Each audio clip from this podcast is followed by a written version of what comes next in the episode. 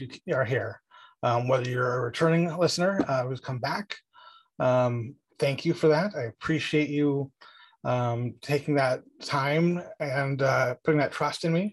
And if you're new, I hope you find value in what I have to present for you. So, um, as always, value to you is my number one um, goal with presenting information here. So, um, wanted to talk a little bit today about uh, earthquakes and tsunamis. The other day, I read an article about a study that came out sometime last few months. I don't remember the exact date. Um, and it was published in the peer reviewed journal Earth Science Reviews. Um, I will have a link to the uh, article that I read, um, as well as the study, if I can, uh, down in the, comments. Um, because the way peer-reviewed studies work, I don't know if you're familiar with them. Um, what I may be able to link to is like the abstract, like the cover page has like the information about who wrote it and like their summary of it um, without being actually able to read the whole article without paying for it. So, um, but I will do what I can to post all of that for you. Um, but this this article and this study were really interesting to me and um, actually a bit frightening as well, um, which is part why I wanted to talk about it because um, those are two things I think are make something noteworthy.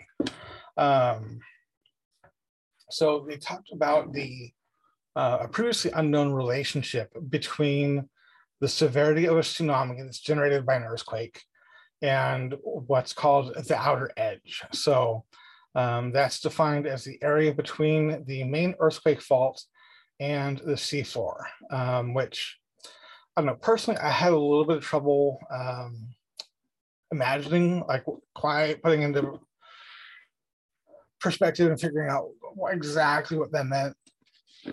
Um, so I, I did some other uh, looking and found a different study that was published by Columbia University in 2017 that had a better uh, summary or explanation of what the outer wedge is. So according to a, a news release went with that study um, from the 1st of August 2017, um, the leading edge, or excuse me, the outer wedge um, is the area where um, a section of the, the plate um, breaks off.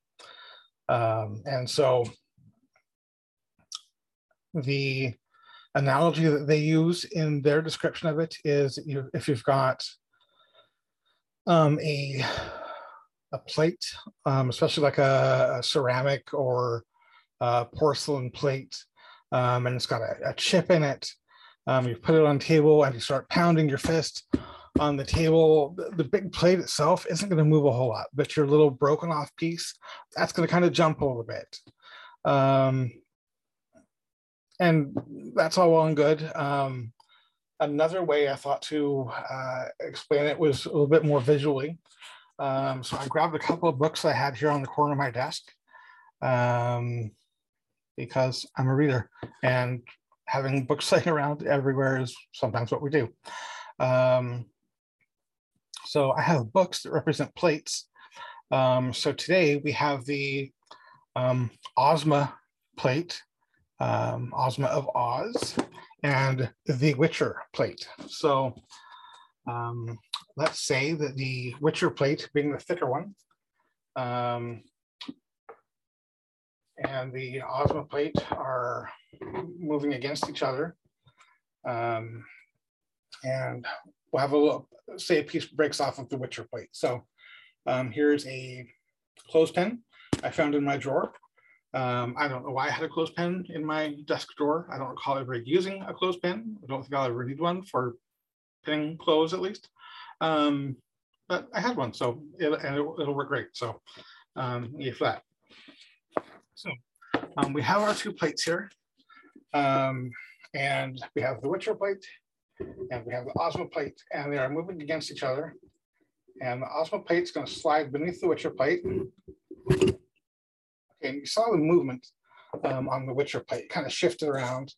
Um, now let me move this closer to the edge and try that again. Uh, we'll see what happens.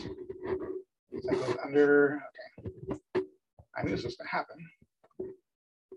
Under, okay, and you saw how that like shifted and the whole clothespin broken off piece like went whew. so that's kind of what the um,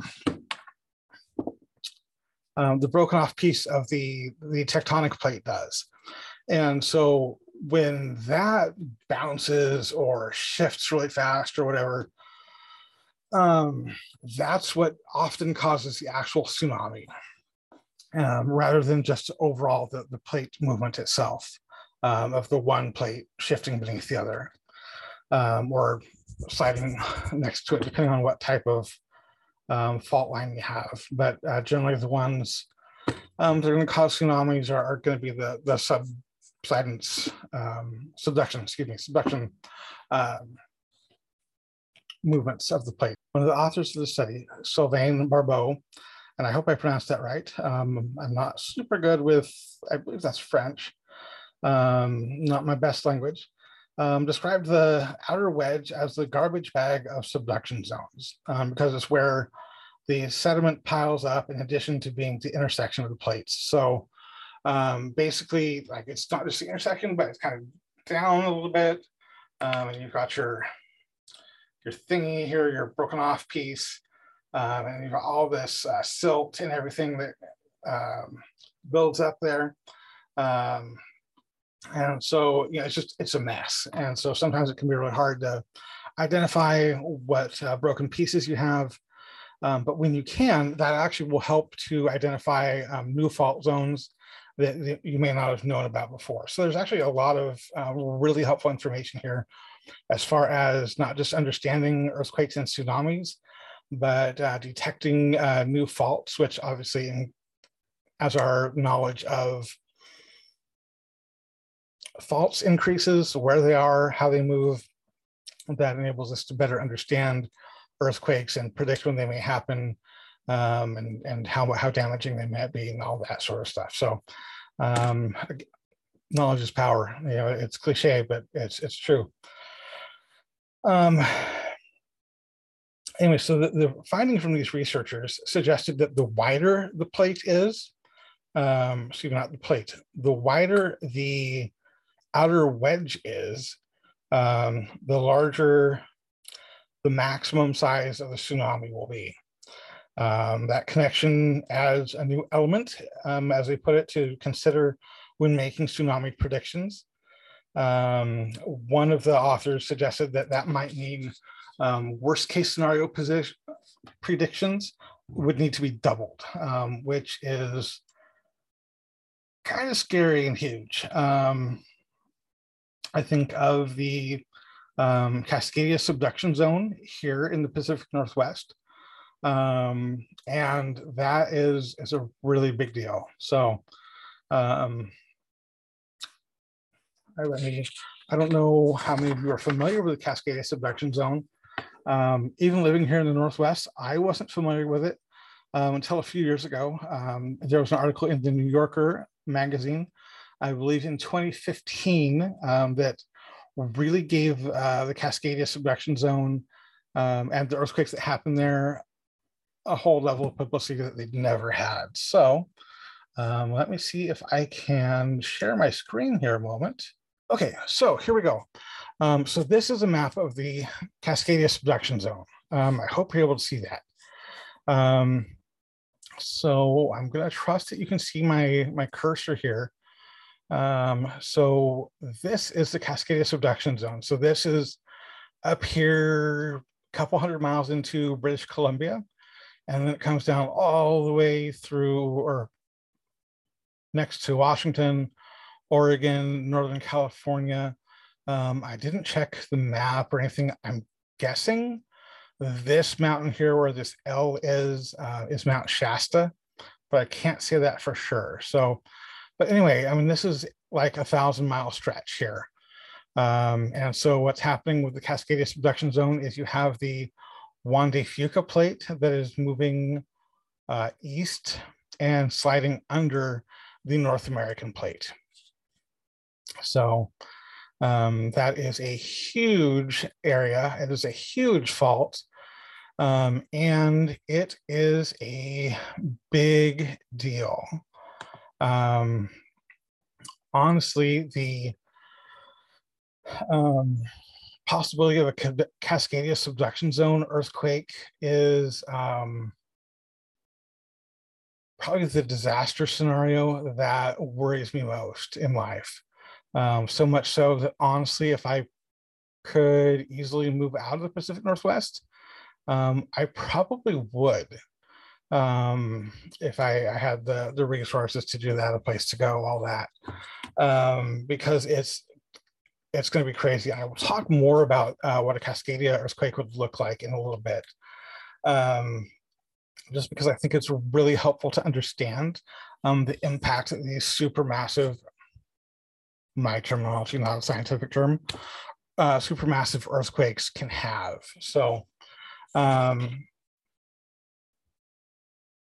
I don't, even though the uh, Cascadia earthquake is what worries me the most out of the potential disasters um, we might have here, um, just because of its destructive capability or capacity. Um, you know, I because of the understanding I have as far as probably some normalcy bias, um, it doesn't keep me up at night. Um, I have been having trouble sleeping lately for some reason. Um, actually, I think it's probably a lot of reasons. I don't know um, exactly what all the contributing factors are. Um, it's been a couple months now where my sleep schedule's kind of changed. And um, for some reason, I've needed less sleep. I've been able to get by with less sleep. I'll put it that way because I've gotten less sleep. And like I said, it's been going on for a couple months now. So normally I would just be long term, like dragging, like whew, I'd be dying. Um, but um, I'm not, and I don't entirely understand why on that either. Um, but I do know one thing that's helped recently with uh, even less dragging and being more awake mentally. You know, still a little bit tired physically, um, but mentally, I found something that's been a huge help. Um, and that is a drink called Magic Mind. Um, it is a supplement, a nootropic drink. Um, it's just, it's a really little, it's only um, two ounces, uh, two ounce bottle. I'm not sure how well that's showing up for you, um, but it's a two ounce bottle. And um, it has in it several different things. So uh, some of the things include L-theanine. Um, a natural nootropic that's in it is Bacopa monnieri. It's got ashwagandha and Rhodiola rosea in it, um, lion's mane and cordyceps mushrooms. So um, that's quite a bit of good stuff. Um, and um, the idea is you take this with your morning coffee or tea or whatever you're drinking. Um, don't have to, um, but that's um, you know can can be nicer to do that. Um, I know the first time I took it, um, I didn't take it with anything, so to speak, and I didn't uh, have it chilled first or, or refrigerated. And the serving suggestion for it is to refrigerate it. I would highly recommend that. Um, I do think you have a better experience with it being um, refrigerated. Um, and so what I do, you know, each morning, you know, would making a cup of tea. Um, and so I'll have my tea, you know, have a few sips, knock this baby back and, um, you know, finish off my tea um, just casually throughout the, the next little while. But one of the things that's in here, the Bacopa monnieri, um, like I said, it's a natural nootropic, and one of the things it does, it, or a couple of things it does, it helps with procrastination, um, helps with attention.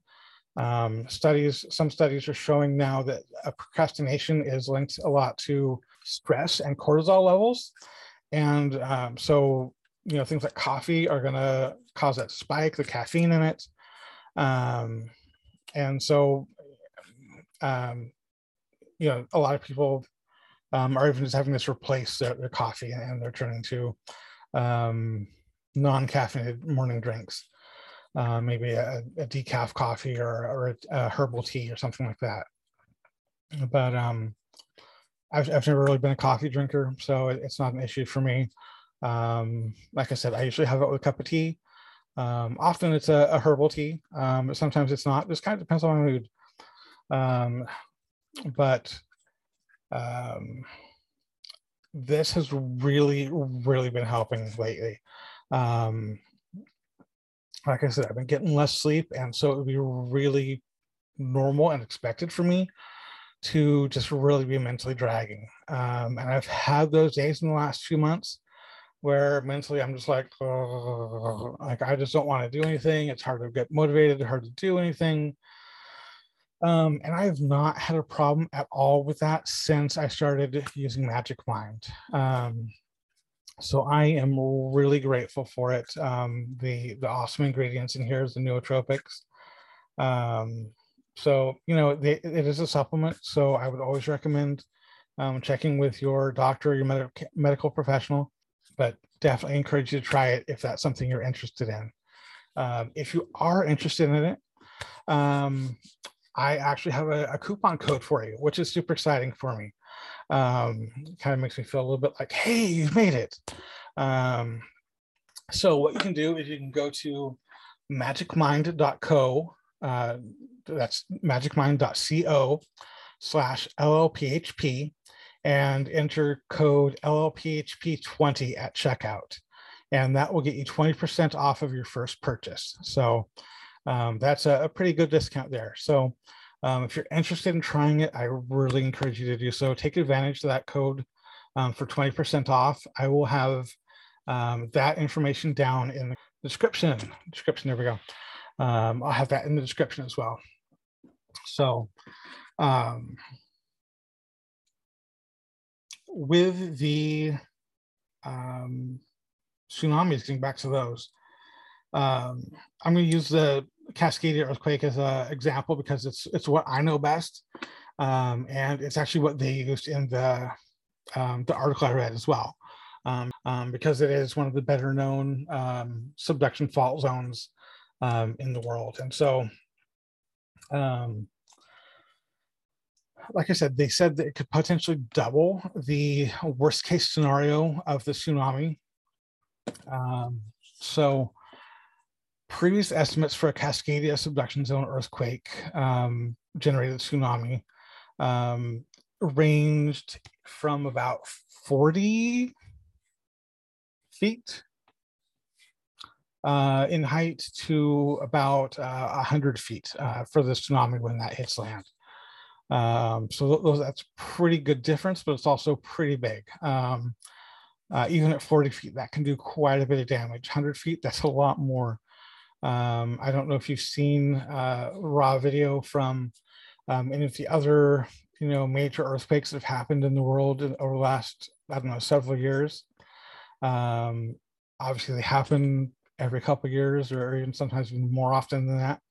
Um, I think back to the the 2004 earthquake um, in uh, the Indian Ocean. Um, that was one of the big ones. Uh, 2011 in Japan um, that's another big one I think back to. Um, and they actually compare the Cascadia earthquake to those quakes as far as the power of it and the damage and all that.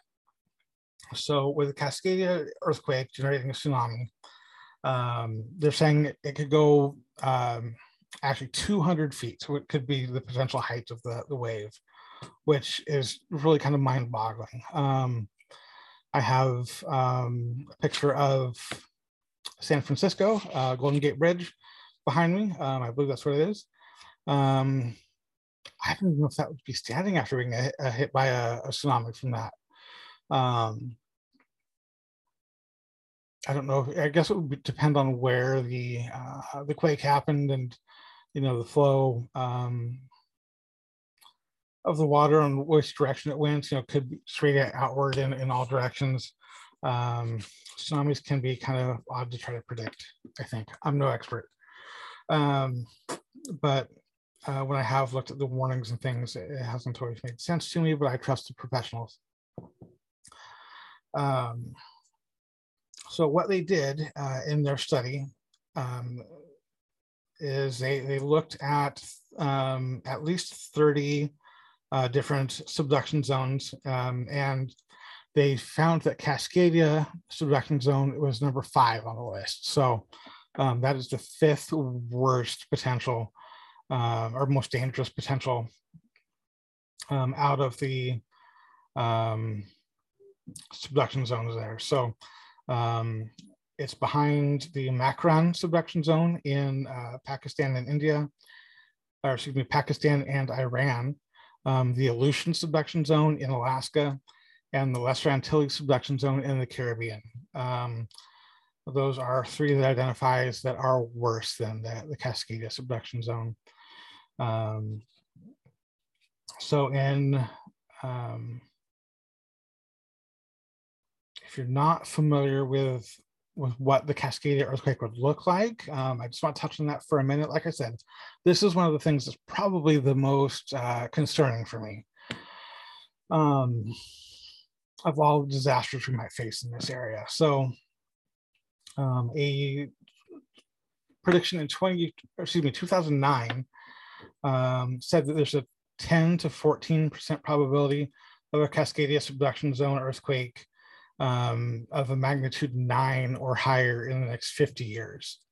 Um, in 2010, studies suggested that the risk could be as high as 37% if you include magnitude eight or higher. So um, that's a pretty significant risk, um, which is understandable. Um, the way the Cascadia subduction zone works and its earthquakes, um, I'm actually going to bring that picture back up real quick. And show you again. Okay, so um, I don't know the exact place where they um, kind of define the line between north and south um, of the the subduction zone fault here. Um, if you're seeing my cursor here, I'm just kind of going halfway-ish. Um, but with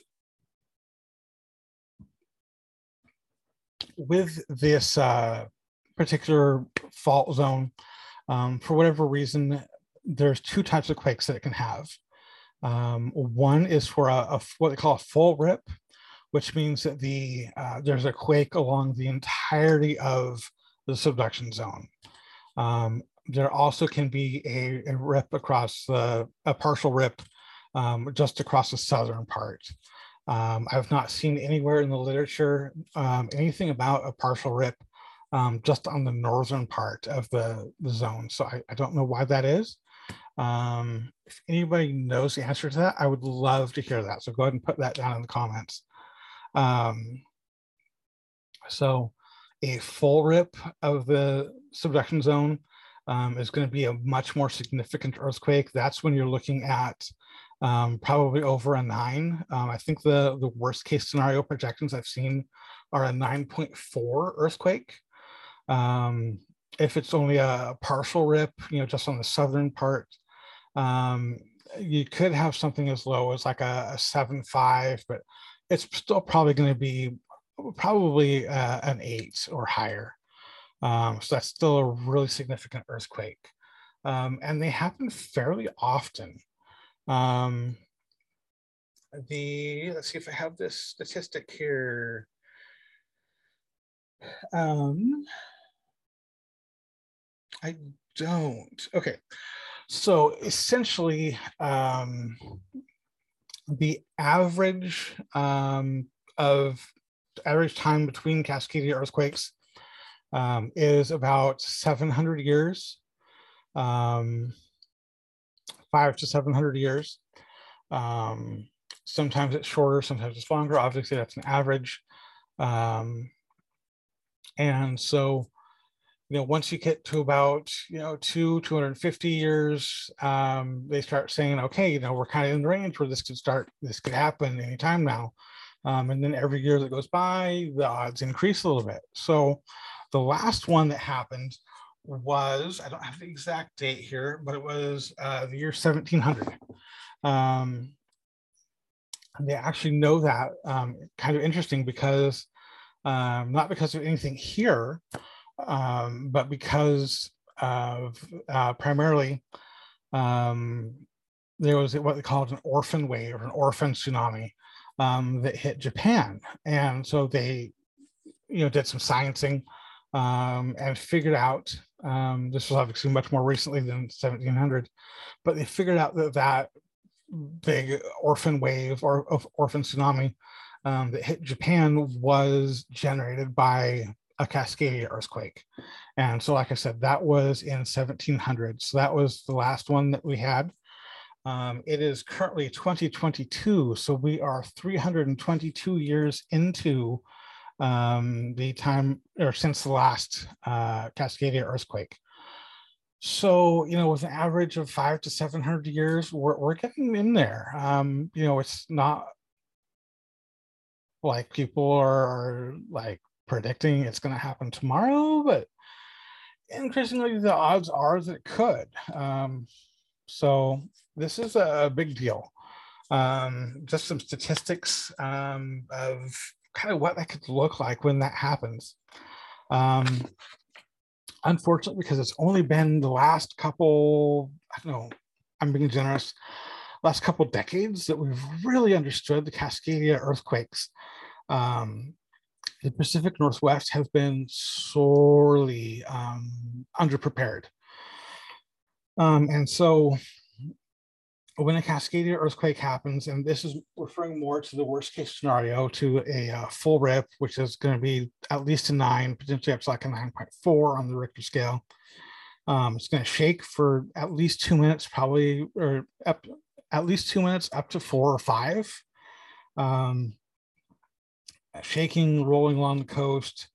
Um, obviously, as as you come further inland, that's going to decrease the intensity of that shaking and rolling. Um, if it generates a tsunami, um, it will take probably only about 15 minutes um, for that tsunami, depending on obviously how big the quake is, where the tsunami is generated, where the epicenter of the earthquake is, all of that. Um, it's estimated it would probably take about 15 minutes for that tsunami to hit the west coast of the US. So that's not much time. Um, fortunately, uh, a lot of the coastal communities have been doing a lot of uh, outreach and education about tsunami preparedness, um, putting up signs for, for earthquake evacuation zones, um, what, what the area is where you need to evacuate versus not. Um, with this study doubling the wave height potentially for a tsunami, they're going to have to look at those um, evacuation zones and expand those surely um, in order to um, try and make sure that they're keeping as many people safe as possible. Um, like I said, the, the Northwest is not very well prepared. Um, estimates from FEMA are that there would be about 13,000 fatalities and then another 27,000 people injured. Um, that is a lot of people. Um, obviously, that you know is going to vary again depending on the intensity of the quake, where it hits, um, if it generates a tsunami, etc. But that's going to be a big deal, no matter what.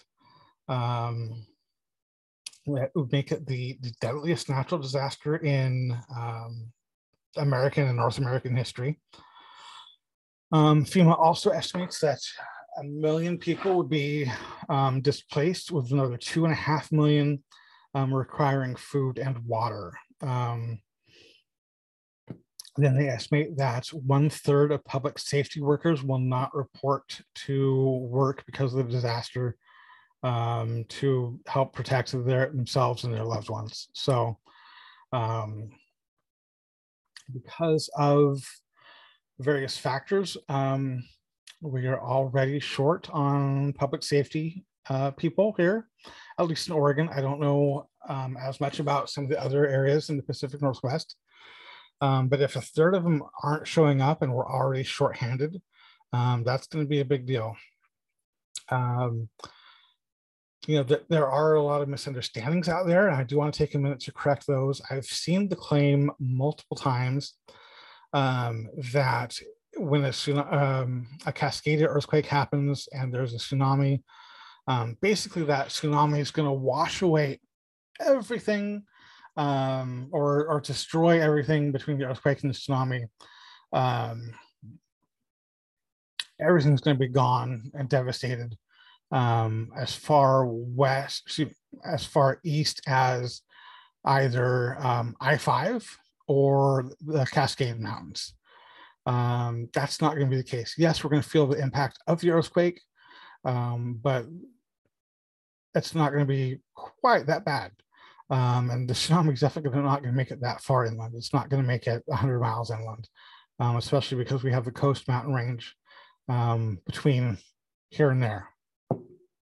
So, um, but what they are estimating um, as well that, that this didn't really get into, um, along with all of those people who would be without uh, food and water um, that will be displaced, um, is that they, they you know, if you look at, again, I, I, said earlier, they compare this to the earthquakes in uh, Japan, the big earthquake in Japan in 2011, where the damage was done to the nuclear power plants, the 2004 um, Indonesia quake, um, that were just absolutely devastating. Um, and that, that's really what they're expecting here.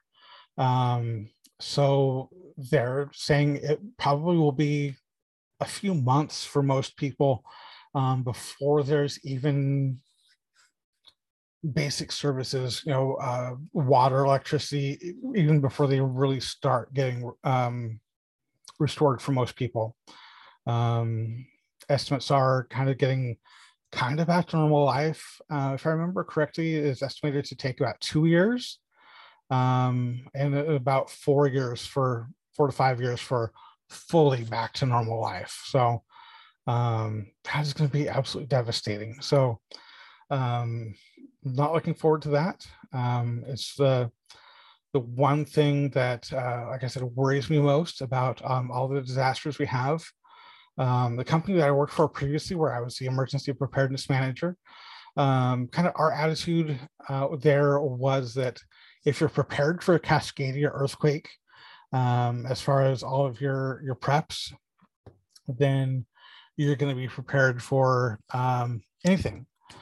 Um, obviously, there's going to be some situational things, you know, that are going to be different between an earthquake and a tsunami um, versus a um, uh, versus winter weather or versus a uh, tornado or a wildfire. You know, obviously, there's going to be some differences, um, but pretty much if you're prepared for something as bad as a Cascadia earthquake, um, if you're prepared to be independent and self-sufficient for um, whether that's as a, a family group, as a household, um, or preferably even with a, a small community of like-minded people um, who are willing to be supportive of each other and take care of each other. Um, what you're looking at there um, is, is, better, better support, better survivability. Um, but you really should be prepared for at least three months of being without water, without power, without food. Um, they're going to truck in what they can, but that's not going to um, be able to do a whole lot. Uh, it's not going to meet all the needs. Um, it's going to be complicated by the fact that the um, the fuel reserves for the area um, uh, near the Portland airport were built uh, for whatever reason um, on an area of um, I'm sure they so it'd be close to the airport and, and to other transportation um, but they built it on a, an area that basically was landfill um, out into the river. And so when a major earthquake happens, that landfill is just going to go and all those storage tanks and all that fuel and everything is going to go right into the Columbia River and going to be lost, and we're not going to have it. So um, that will complicate recovery uh, efforts. So anyway, um, I hope this has been educational for you. I don't want to just scare you. Um, I'm an absolute believer that, while, yeah, we can prep out of fear or be prepared out of fear. Um, it's better to do so out of love love for ourselves, love for the life that we can build and hopefully are building, um, love for our family, our friends, um, and, and our community. So, um, build because you want the best for for everyone. Um, you want to protect them. We want to help them. We want to support them. Um, that should be why we prepare. That's why we educate ourselves. Um, so again, I think that's it. Thank you so much for listening. Um, I really appreciate it. Um, please leave any comments you have down in the comment section. Um, I'd be happy to see those. Um, I'm not sure what the next topic will be, but I will be back with that soon. Um, thank you for everyone or to everyone who has uh, helped support me and support the Life, Liberty, and Pursuit of Happiness project, uh, both the podcast and the other parts of the business. Um, remember, you can go to www.llphp.org um, for the Life, Liberty, and Pursuit of Happiness website. Um, and you know, if you've enjoyed what you've been listening to, um, please go ahead and, um, depending on what platform you're on, like, share, subscribe, um, recommend, all that good stuff. Um, thank you. I appreciate it. I appreciate you. Um, and uh, I will uh, send you on your way, sign off in love and liberty, and I will see you next time.